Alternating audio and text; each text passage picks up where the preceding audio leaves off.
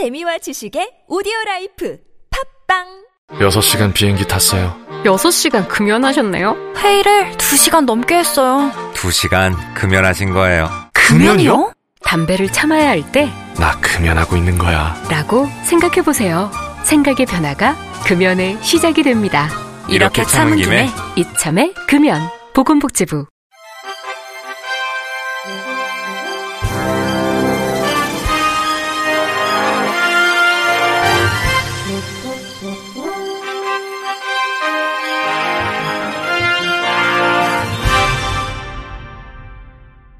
청취자 여러분 안녕하십니까? 7월 1일 금요일 KBRC에서 전해드리는 생활 뉴스입니다. 국토교통부가 지난 30일 수색에서 광명 고속철도, 부산 도시철도 건설 사업과 중앙 고속도로 확장 사업이 기획재정부 예비타당성 조사를 통과했다고 밝혔습니다. 수색에서 광명 고속철도 건설 사업은 광명에서 용산, 서울역을 거쳐 수색 차량 기지까지 총 23.6km 구간의 고속철도 전용선을 지하에 건설하는 사업입니다.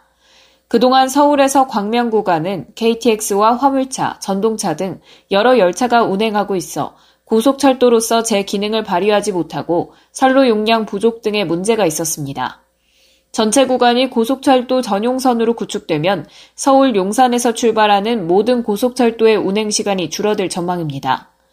기존엔 서울에서 광명까지 14분 30초가 걸렸으나 전용선이 들어서면 9분 30초로 단축되고 행신에서 광명까지도 41분에서 21분 30초로 줄어듭니다.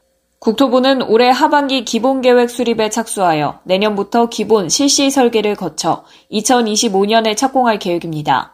이어 부산시에선 현재 공사 중인 사상에서 하단선을 6.9km 연장하는 하단에서 녹산선 사업이 예타를 통과했습니다.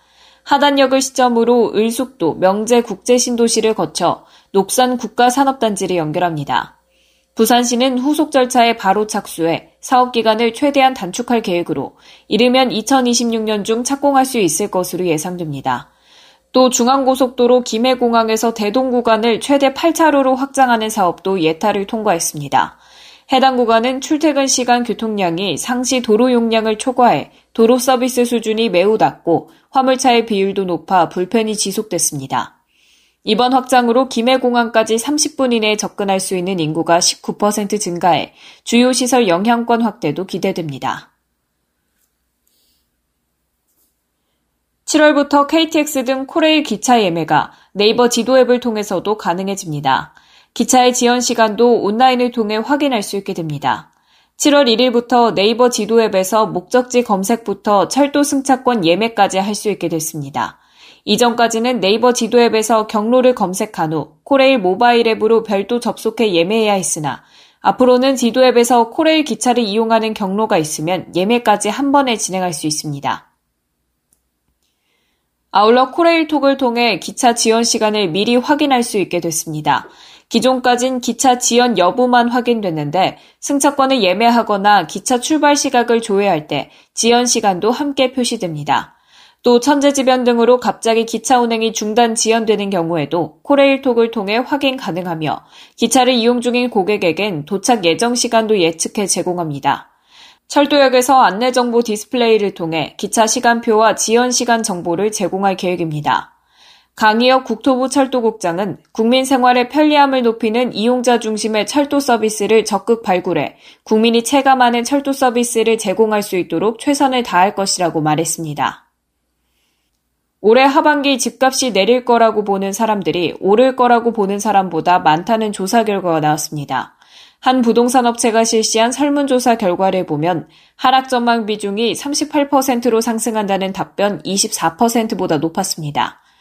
업체는 3년 만에 하락 전망이 상승 전망을 앞질렀다고 설명했는데요. 하락할 것으로 보는 이유는 경기 침체 가능성이 34%로 가장 많았고, 이 밖에도 대출 금리 인상 가능성, 대출 규제로 인한 매수세 약화, 가격 부담에 따른 거래량 부족을 하락 이유로 꼽았습니다.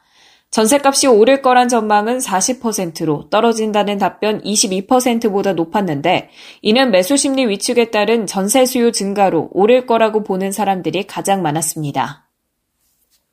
바이러스가 사람의 체취를 바꿔 모기를 유인한다는 연구 결과가 나왔습니다. 모기는 사람의 체온, 냄새, 호흡을 통해 방출되는 이산화탄소 등을 감지해 사람을 잠재적 숙주로 인지합니다. 최근 연구에 의하면 댕기 바이러스나 지카 바이러스는 사람의 몸냄새를 바꿔 모기를 더 잘 유인합니다. 미국 코네티컷대 면역학과 연구팀은 댕기 바이러스나 지카 바이러스에 감염된 쥐, 감염 안 된 쥐, 모기를 서로 연결된 유리실에 각각 넣었습니다. 그리고 연결 통로를 통해 쥐냄새가 모기에게 향하도록 공기 흐름을 조절했습니다.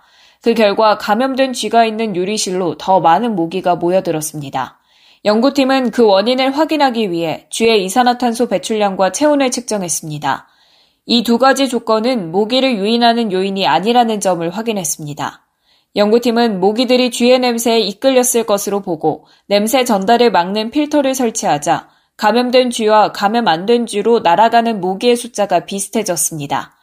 연구팀은 어떤 냄새가 원인인지 식별하는 작업을 했습니다. 쥐가 내뿜는 냄새에서 20가지의 기체 화합물을 분리해 모기의 반응을 살폈는데요. 모기가 반응하는 화합물은 크게 세 가지로 특히 결정적인 화합물은 아세토페논이었습니다.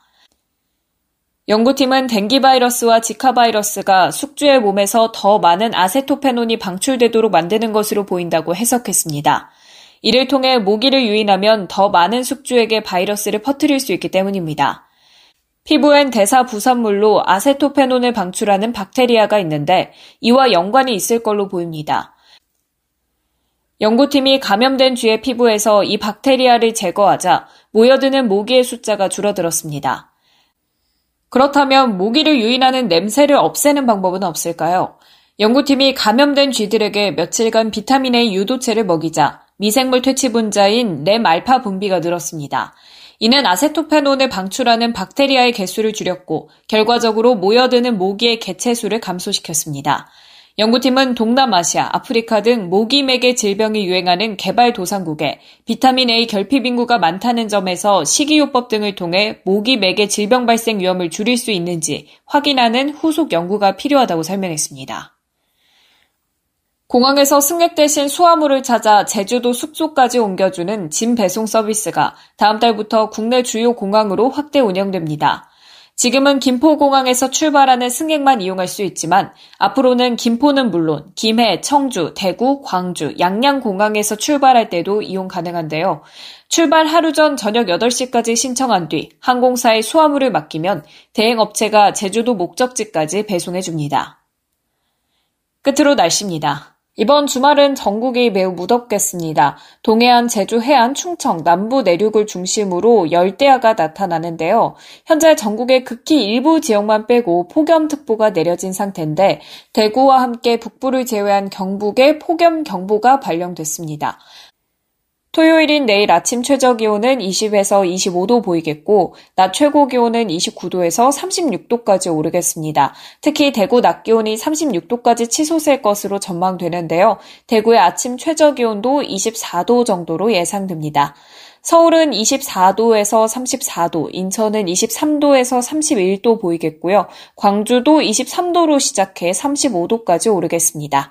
무더위는 우리나라가 북태평양 고기압 가장자리에 들기 때문에 계속 이어질 텐데요.